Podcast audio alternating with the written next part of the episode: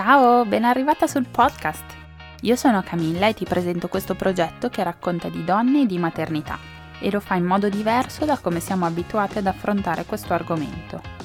Con queste testimonianze racconteremo in modo intimo e sincero come ogni madre ha affrontato a modo suo lo stravolgimento che comporta scoprire di avere una vita che cresce in lei.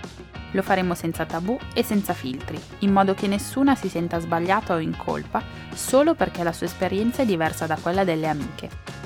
Parleremo anche di parto e lo faremo in modo disinibito, perché non sempre le cose vanno come avevamo programmato, ma non per questo quel momento deve essere meno affascinante. A volte da una donna esce una forza che non si pensava di avere, che invece era lì, silente, in attesa che arrivasse il momento giusto per uscire allo scoperto ma allora perché nessuno ne parla?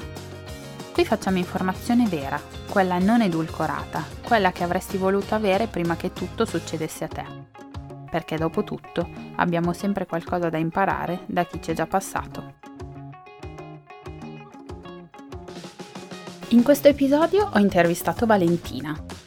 Mi ha raccontato della sua mutilazione silenziosa, Riduci da un primo aborto, avvenuto in modo spontaneo dopo poche settimane, Valentina e il suo compagno si mettono alla ricerca di una seconda gravidanza. Ma questa volta decidono di ricorrere alla PMA. Come spesso accade, Valentina resta incinta appena prima di iniziare il protocollo di fecondazione assistita. Finalmente è fatta. Tutto procede fino a che, a 12 settimane, le viene comunicato che Giosuè è affetto da una malformazione chiamata acrania. È rarissima e quel caso su 100.000 è toccato proprio a loro. A quel punto il loro mondo crolla. Il sogno della maternità di Valentina si allontana ancora. Come si rimagina una simile ferita? La risposta in questa storia è una bimba arcobaleno che è arrivata proprio quando i suoi genitori ne avevano più bisogno.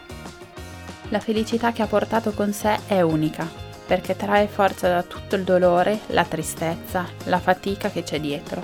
Questa bimba si chiama Gioia. Serve che vi spieghi il perché? Ciao Valentina, benvenuta nel podcast. Ciao Camilla, grazie. Ti chiedo uh, una piccola presentazione, che ormai è consuetudine. Ti chiedo chi sei, quanti anni hai, cosa fai nella vita e da chi è composta la tua famiglia. Ok, allora sono Valentina, ho 40 anni, ehm, sono insegnante di danza e la mattina lavoro anche da un pediatra come segretaria. E la mia famiglia è composta dalla mia piccolina di tre mesi che si chiama Gioia, mio marito che si chiama Simone e la mia gattina Serafina. Questo è il nostro nucleo familiare. Nome stupendo. sì, è, praticamente lo abbiamo messo eh, prima che rimanessi incinta la prima volta di cui dopo ti parlerò. È stato un nome, Serafina appunto, del, era un nome degli angeli e ci, ci portò in effetti bene, perché presa lei si rimase incinta. Ah, ok, c'è un perché, non è esatto. una cosa così buttata per aria. Esatto. Allora ti chiedo subito mh, di parlarmi del tuo desiderio di maternità, se ti va. Mhmm, quando è arrivato? Sì, allora senti, io penso di non ricordare un momento della mia vita in cui non l'ho avuto. Ero proprio la classica bimba che giocava sempre con le bambole, immaginava il futuro con tanti figli e proprio non non non ricordo un momento della mia vita senza il desiderio di maternità. Tanto che, ehm, gli errori anche nelle mie storie d'amore sono sempre stati nel, nella ricerca di qualcuno che mi potesse portare a realizzare questo desiderio senza considerare chi era poi quel qualcuno. E alla fine sono arrivata a trovare mio marito quando in realtà avevo 34 anni, dopo un sacco di sbagli. E, ci siamo sposati dopo un anno e mezzo e abbiamo iniziato subito a, a provare. Sono rimasta incinta al primo tentativo e però dopo una settimana eh, ho avuto un aborto spontaneo. Quindi dopo questa esperienza sono stata un altro anno, cioè già ero rimasta scioccata da quello, diciamo. Sono rimasta un altro anno alla ricerca perché questo bimbo non veniva e poi sono rimasta incinta e quando appunto ho preso la gattina.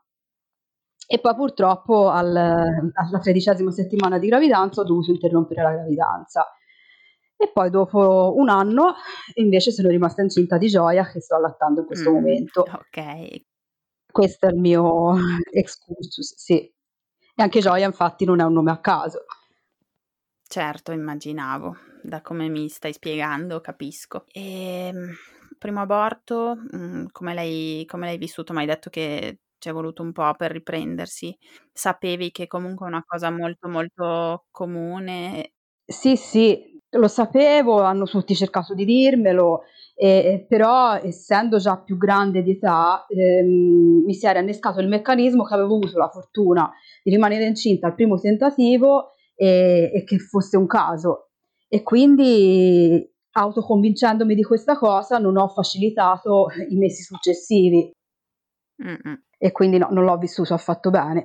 Oltre alla perdita, hai vissuto anche lo stress del, non so, forse ti sentivi il tempo che scorreva veloce. Esattamente, brava, proprio mh, il tempo che scorreva, poi comunque onestamente si vive in una società che non, almeno nella città in cui vivo io, non facilita il, um, la, la, serenità nella ricerca di un bimbo, perché comunque tante tante domande, ma quando lo fate un bimbo, ma poi sei vecchia, ma e, e quindi già te magari che c'hai l'ansia per conto tuo e queste domande che ti fanno solo male mh, non hanno facilitato, ecco.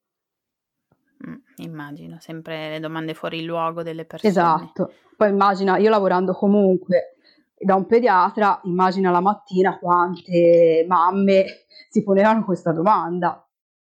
Certo, magari anche a scuola di danza. Anche a scuola di danza, però a scuola di danza si crea, eh, è, un secondo nucleo familiare, quindi mh, la gente alla fine mi conosce e, e sapeva cosa mi avrebbe fatto male sentirmi dire. Ok. Quindi le cose più inopportune le ho vissute più al, fuori, al di fuori. Sì, da tra virgolette sconosciuti. Esatto, esatto. Mm-mm. Quindi in quest'anno di ricerca poi non avete fatto esami, cioè tu sapevi che comunque potevi rimanere incinta, non hai fatto sì, esami Sì, però ho comunque voluto fare gli esami, e tanto che mh, avevo convinto mio marito a fare l'inseminazione artificiale, eravamo pronti per farla e, e invece sono rimasta incinta del bimbo che poi avremmo chiamato Giosuè e era il 2 di dicembre, era il 2 di dicembre del 2018, due giorni dopo che avevamo preso la gattina. Ah, ok, sì, quando proprio non ve l'aspettavate più, quindi. Esatto, sì. Infatti mio marito aveva deciso di prendermi la gattina perché io la desideravo tantissimo, ho detto via, prendiamo magari la gattina così sei contenta e due giorni dopo poi ho scoperto di essere incinta. Eh, immagino la felicità in quel momento. Immensa, sì, anche perché praticamente avrei dovuto poi iniziare il mese dopo il percorso per l'inseminazione e invece è arrivato prima. Bene, sì, era a parte la felicità, ma anche il non doversi infilare in un percorso così certo, tortuoso e esatto, complicato. Esatto, magari. esattamente. E poi feci il prenatal safe, dal quale Sì. che era un bambino e andava tutto bene. Per cui noi festeggiammo e andammo a casa della mia sorella che ha un bambino anche lei, e, mm, con lo spumante, con lo champagne, insomma una grande festa. E, e poi purtroppo però la settimana dopo, che ero di 13 più 5, abbiamo fatto l'ecografia all'ospedale, l'ecografia di routine, e è venuto fuori che non, non gli si era sviluppata la cassa cranica eh, a sinistra e quindi non è, essendo una malattia cromosomica dal prenatal safe non si vedeva. Puoi spiegare brevemente il prenatal safe che cosa in, su cosa indaga, magari che non tutti Sì, sono le sanno. malattie cromosomiche e genetiche, quindi è una sorta di amniocentesi però non invasiva, ecco. Si fa tramite prelievo di sangue? Esatto, sì. Ok. Tramite prelievo di sangue. E, e niente, e purtroppo è andata così. Mi ricordo di aver visto mio marito piangere per la prima volta. Mm. E aspetta che mi viene da piangere. E, Figurati, prenditi tutto il tempo che vuoi, eh, non ti preoccupare. e diciamo che siccome mio marito ha un carattere molto forte, anch'io lo sono, però eh, è sempre stato quello che, mh, su cui mi sono sempre appoggiata, cioè nel senso anche quando una cosa andava un pochino più storta, lui ha sempre avuto il modo di, di aggiustarmela, cioè ha sempre avuto un sorriso, non, non, non ha mai avuto paura di niente. E quindi quando io ho visto anche lui piangere, ho capito che davvero non, non c'era più niente da fare. Mm. Quindi la dottoressa praticamente era una praticanda e fece finta che gli squillasse il telefono e uscì. E io pensai, ma certo che modi, cioè mi sta facendo l'ecografia, prende e esce.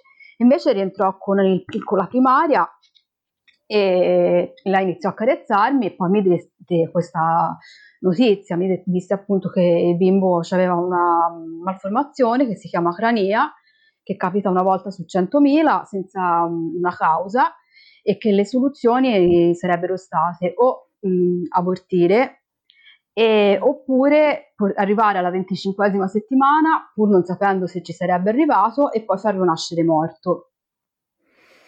E quindi io scelsi di, di abortire perché comunque non me la sentivo non tanto di partorire poi alla venticinquesima settimana, ma sapevo che sarebbe morto lentamente in pancia e questo mi faceva ancora più male.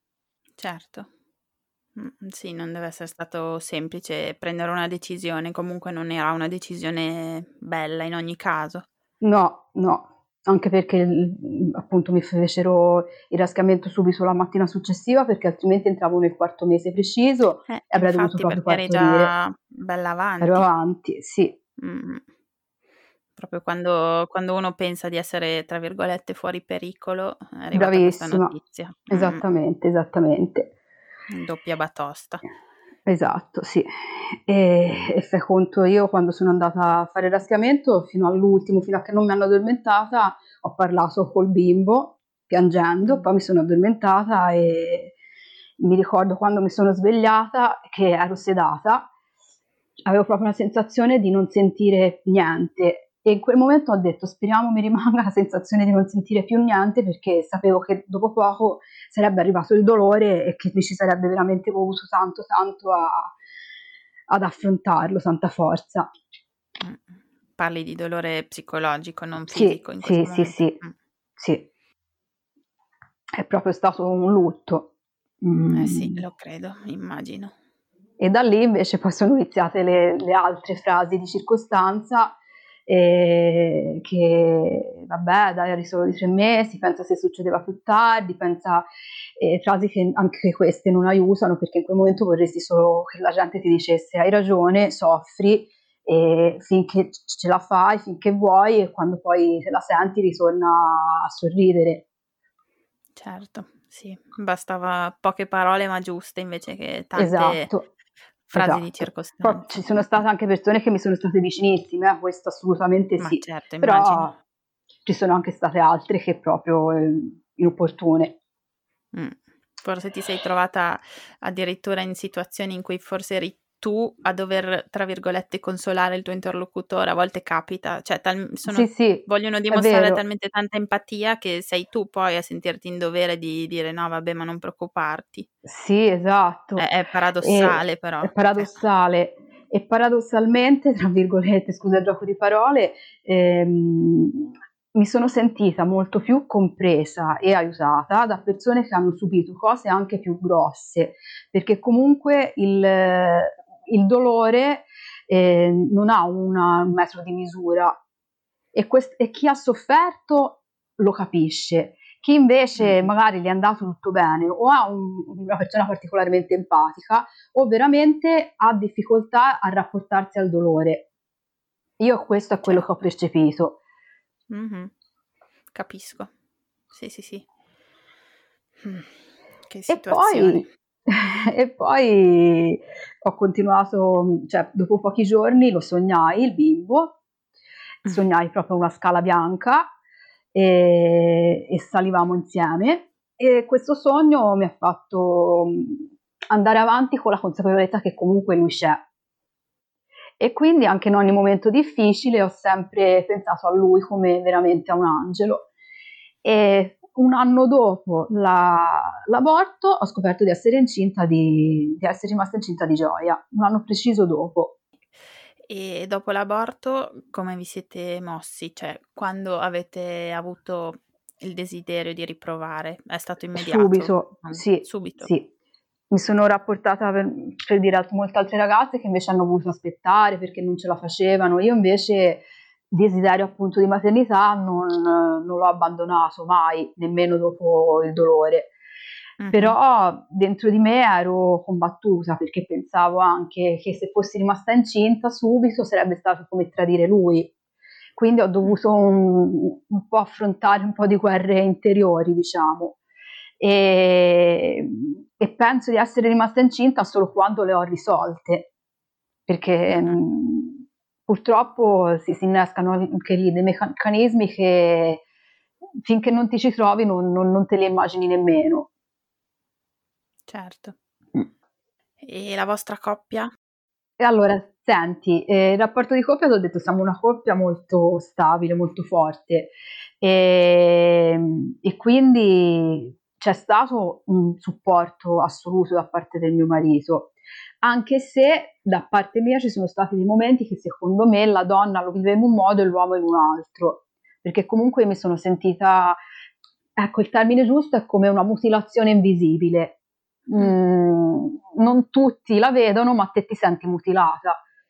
Quindi mio marito ha cercato di recuperare subito ehm, la gioia di vivere. Io no, non ce la facevo proprio. E quindi quando vedevo che anche lui cercava di tirarmi su, magari mi portava i weekend fuori. A volte, anziché percepirlo come una cosa bella, mi faceva rabbia. Mm-mm. Sì, forse non ti sentivi mm, compresa.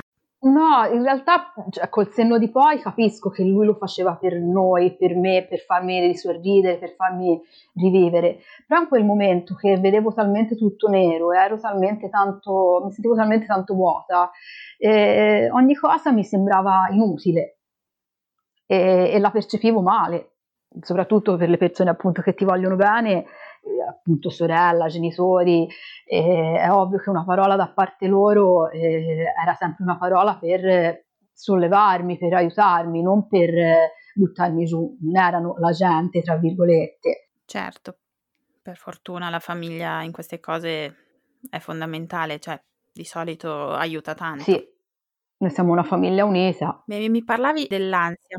Ehm, senti, immagina l'ansia che poi mi è venuta dopo, perché se già mi era venuta un anno prima, l'anno dopo poi tra non restare incinta e poi pensare quando sarei rimasta incinta, tutte le analisi, eh, è stata un, una carica esplosiva di ansia. Tanto che quando poi sono rimasta incinta di gioia è stata una felicità immensa, ma allo stesso tempo avevo tantissima paura di non vivermi la gravidanza in serenità.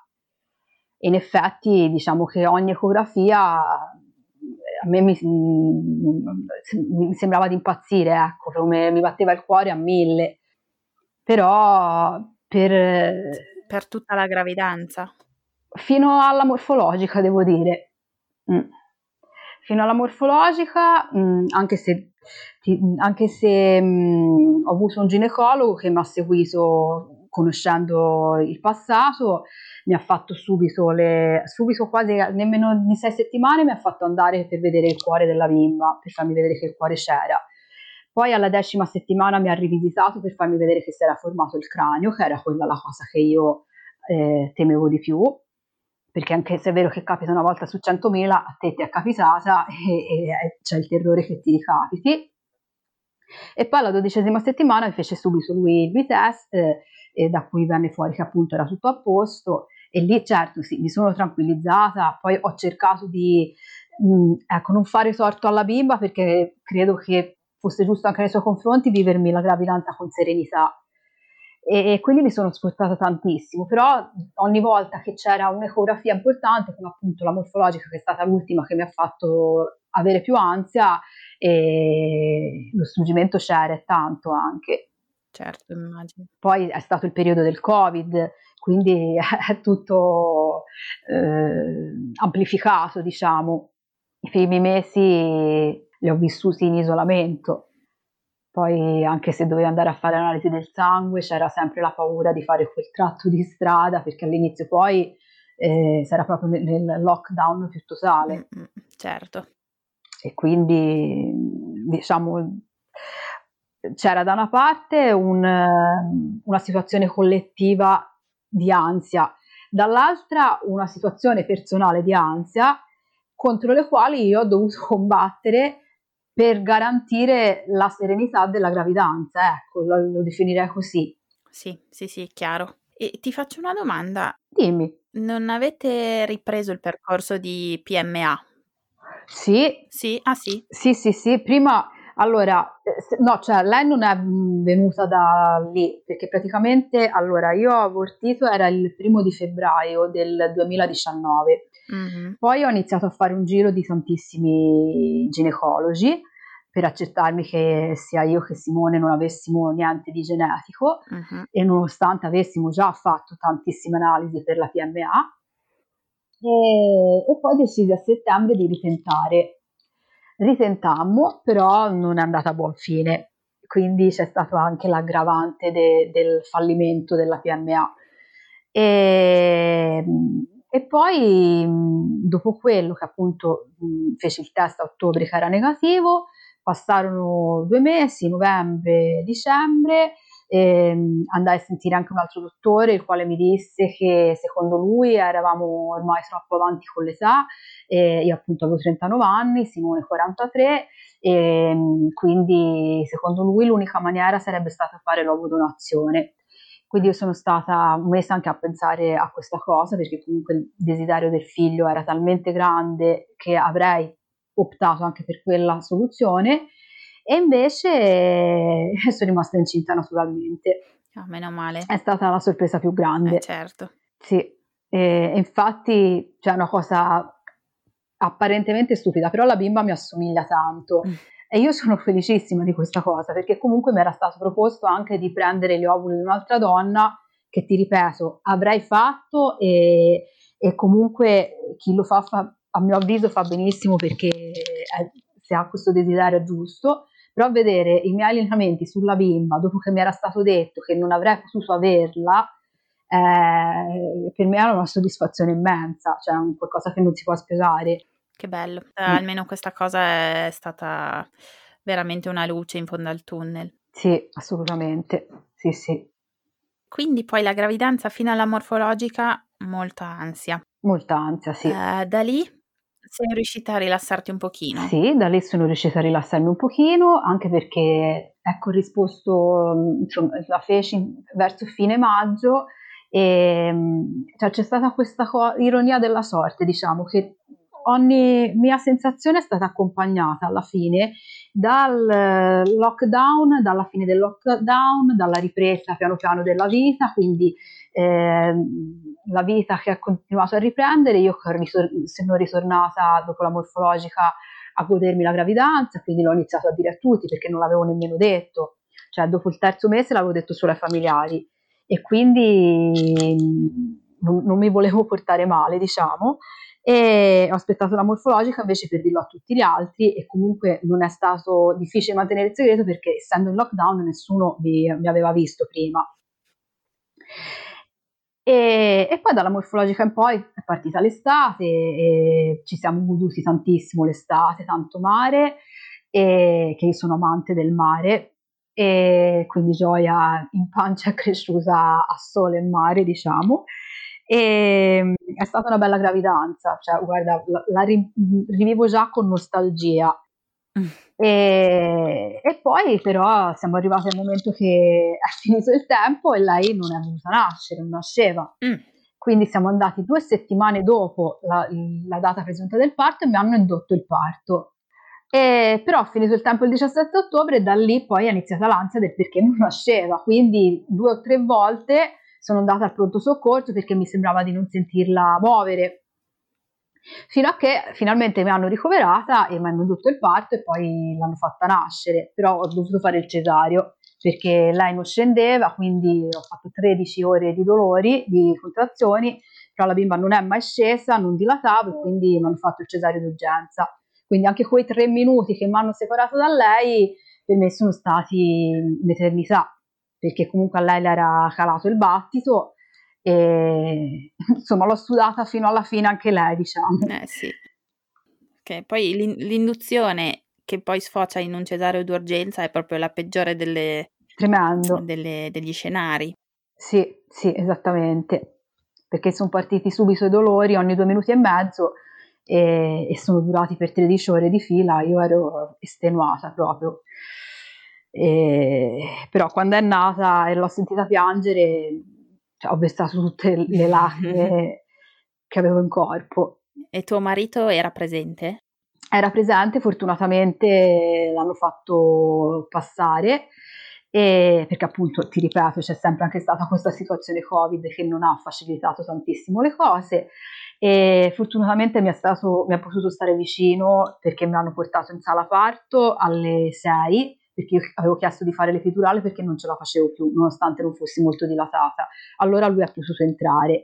E, però mh, l'epidurale non mi ha fatto cioè probabilmente mi ha fatto a livello dei dolori di contrazioni ma eh, la bimba si era spostata sull'intestino e quindi a ogni contrazione invece corrispondeva un dolore intestinale fortissimo e, e quindi finché non è nata ho patito le pene dell'inferno. Però sì, lui è stato lì, mi accarezzava, le, andava da dottori, cercava lui di convincermi di farmi il cesario prima perché avevamo entrambi capito che sarebbe andata a finire così perché ogni dieci minuti venivano a vedere se dilatavo e non dilatavo, quindi io avevo già visto la, la brutta parata da, dall'inizio, diciamo. Mm-mm. Sì, quindi volevate solo accelerare la cosa. Sì, mm-hmm. sì. E poi alla fine è finita così. Tanto che quando mi hanno portato a fare il cesario, eh, cioè ero combattuta tra eh, girarmi e dirmi, dire all'ostetrica avete visto che avevo ragione mm. e tra invece la disperazione di dire fatemela uscire perché cioè, ho bisogno di vederla proprio ero arrivata al limite proprio eh sì perché poi oltretutto eri di quindi 40, 40, quasi 42 settimane sì, esatto 41 più 5 mamma mia sì, sì. Quindi oltre allo stress e tutto, comunque il tempo veramente era finito, ma finito, finito. Eh sì, sì, sì, finitissimo proprio. E, e quando è nata, io ho detto pianto proprio, è stato un pianto liberatorio di gioia, di, di tutto.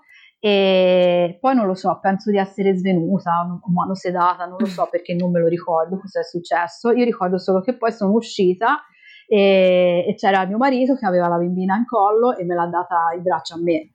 E, e, in quell'ora che io sono stata incosciente l'hanno data a lui perché a Camaiore ho partorito, non a Livorno, e lì fanno lo skin to skin, cioè quando la bimba o il bimbo nasce te lo mettono subito su, a te sulla pelle e se te non sei cosciente al marito, non so se in altri ospedali fanno uguale, mm-hmm. comunque lì, è, lì, funziona così. Ok, bello. E, e, anche lui mi ha detto che appena, la, perché lui non è potuto entrare nella sala operatoria, però c'era una porta comunicante, quindi l'ha sentito anche lui appena è nata il pianto e anche lui ha pianto tutte le sue lacrime. E poi appunto mi dice sempre questa cosa che l'hanno messo la bambina neonatissima in collo, che lei, lui, lei la, lo guardava e è nato subito l'amore, via. Deve essere servito anche a loro a creare un rapporto quel momento. Sì, sì, esatto. Bellissimo. Esatto, sì. Appunto non tutti gli ospedali lo fanno, ma invece è tanto importante, penso. Sì, a mio avviso sì.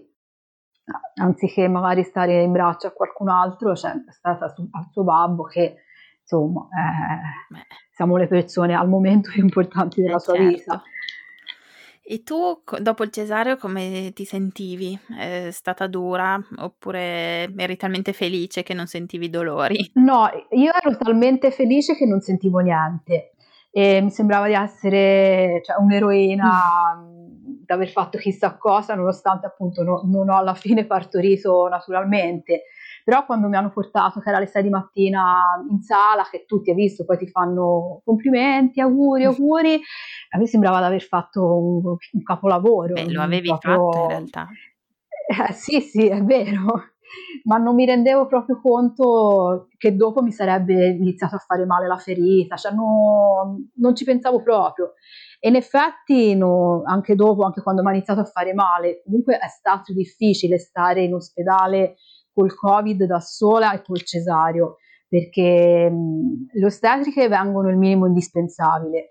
Quindi mh, il primo giorno avevo il catetere, avevo tutti i fili degli antidolorifici, la bambina che non, non, la tenevo nella culla perché non riuscivo a girarmi, mio marito che poteva venire solo mezz'ora a pranzo e mezz'ora a cena e soltanto lui. Mm. Quindi sono stati tre giorni veramente faticosi che io non ho neanche mai dormito perché avevo paura che la bimba mi cadesse e, e appunto nella culla non ce la facevo perché non, non riuscivo a piegarmi per prenderla e quindi è nato subito un rapporto, eh, cioè che siamo stati subito una cosa sola e lei è stata subito bravissima perché tuttora non è per niente una bimba piangiona, cioè lei gli basta stare accanto a me e, e è contenta. Anche ora, guarda, si è staccata dal seno qui che mi sorride. Piccola. È proprio gioia. Eh sì, è un nome e una garanzia. Sì, sì, è proprio venuta tanto sorridente, serena. Mm. Siamo stati fortunati. Che bello. E tu avevi deciso di allattarla in, da, da, prima di partorire oppure è stata una cosa che ti è venuta in quel momento? Sì, non avevo pianificato, ho pensato se c'è latte eh, l'allatto volentieri, poi se purtroppo non ce lo dovessi avere e, e ci ho pensato, ho detto dice volte il cesario non lo fa venire. Invece la prima cosa che ha fatto proprio la bimba, appena me l'hanno messa in collo, ha cercato i capezzoli e si è attaccata subito benissimo. Bene, ottimo. E questo poi mi ha servito in quei tre giorni perché praticamente stava sempre attaccata al seno. Quindi diciamo è stato la partenza dell'allattamento per voi è stata semplice, possiamo dire. Sì, sì, stato, mi facevano solo tanto male capezzoli, come credo a chiunque, e, però sì, è stato semplice. Ottimo, bene. Pensi che il fatto di aver avuto un trascorso così travagliato prima di gioia abbia contribuito a rendere la sua gravidanza e la sua nascita un momento ancora più intenso rispetto a un... Assolutamente sì, sì, sì, lo, lo, lo dico sempre a tutti. Cioè, la, la, la, felicità di essere incinta, di fare un bimbo è, è infinita per tutti, però io con questo trascorso la, non lo vivo come una cosa normale, proprio per me è veramente un miracolo e, ed ogni giorno, anche magari il giorno che non dorme o che duro più fatica, per me non è una fatica, assolutamente, non, non, non la sento la fatica. Sì, è troppo bello. sì, sì. A volte magari mi rapporto con altre ragazze, anche più giovani, che hanno partorito quando me, cioè io le vedo che loro sono più stanche, e, o magari a volte si lamentano, ma tra virgolette perché poverine giustamente sono stanche, e, però io ho passato tante notti a non dormire quando per il dolore, quando per l'ansia, che per me veramente, cioè, ora non, non, non, non ho motivo di, di, lamentarmi, anzi. Certo. È proprio così. Quindi questo postpartum sta andando bene, non hai avuto depressione? Sì, Baby blues, no, no, per niente, niente. Cioè solo, solo gioia. Solo gioia, sì, sì, solo gioia. Purtroppo c'è il periodo collettivo, come ti dicevo prima, eh, che, che, un po' danneggia, però appunto cerco di... È come se mi facessi una bolla di sapone e mi ci mettessi dentro, perché comunque sono i primi mesi della sua vita e non ritorneranno mai più. E io non, non li voglio perdere con le ansie del futuro e purtroppo è così, cioè purtroppo meno male, però eh, faccio questo. Certo, mi sembra una buona scelta. Eh sì. Adesso ti faccio una domanda forse stupida, ma quando Gioia sarà grande le parlerete del mm-hmm. fratellino oppure pensi che sì, non sarà sì, opportuno? No, no, io le, ne voglio parlare perché comunque per me lui c'è, cioè è esistito e è come se io fossi un po' una mamma tra cielo e terra. E siccome anche io sono nata dopo un aborto, quindi tra virgolette anch'io sono una bimba arcobaleno, mm. e la mia mamma quando ero piccolina me lo raccontò, ma veramente senza porci tanto ehm, l'accento, diciamo. Io invece ho vissuto con la consapevolezza che prima di me c'era stato un bambino che aveva abitato il suo stesso ventre e l'ho sempre pregato eh, come il, fratello, il, nostro fratello più grande che ci potesse proteggere e quindi io spero che anche per lei sarà uguale, cioè avere un punto fermo nel cielo al quale rivolgersi sempre quando ha bisogno. Mm, bello, sono parole forti ma, ma belle. E alla fine, cioè, hanno, loro hanno abitato lo stesso ventre, cioè più di lei forse non, non l'ha vissuto nessuno, cioè magari è una cosa assolutamente non scientifica, però io la vivo così. Tra l'altro dice che mh, i bimbi che vengono dopo un aborto appunto un pochino prendono il DNA del bimbo precedente, perché io poi ci ho fatto mille studi nell'anno che Gioia non arrivava e, e sono state quelle piccole cose a cui mi sono attaccata per, per andare avanti e per comunque di pensare di avere, averlo sempre accanto anche lui, ecco. Infatti anche ora quando a volte l'addormento gli racconto, le racconto la fiaba di due fratellini che stavano su una stella e che uno dei fratellini ha deciso di mandare lei per renderci felici, per rendere felice lei e, e quindi spero di riuscire a, a, continuare a raccontarle questa fiaba anche quando sarà cosciente, diciamo, quando la può capire. Certo. Beh, credo che potrà farle solo bene, cioè sapere di avere qualcuno lassù che la, che la guarda, con cui può anche parlare. Sì, esatto. Che storia! Infatti, guarda, quando ho scoperto che esistevi, ti ho scritto subito perché mi faceva troppo piacere raccontarla, ma non raccontarla con, con dolore, ma con speranza, con piacere e, e spero veramente che possa essere d'aiuto anche a tutte le altre persone che in maniera diversa ma possono vivere una cosa del genere, sia nella ricerca difficile della gravidanza sia dopo un aborto. Sì, certo, penso che parlarne sia fondamentale, veramente.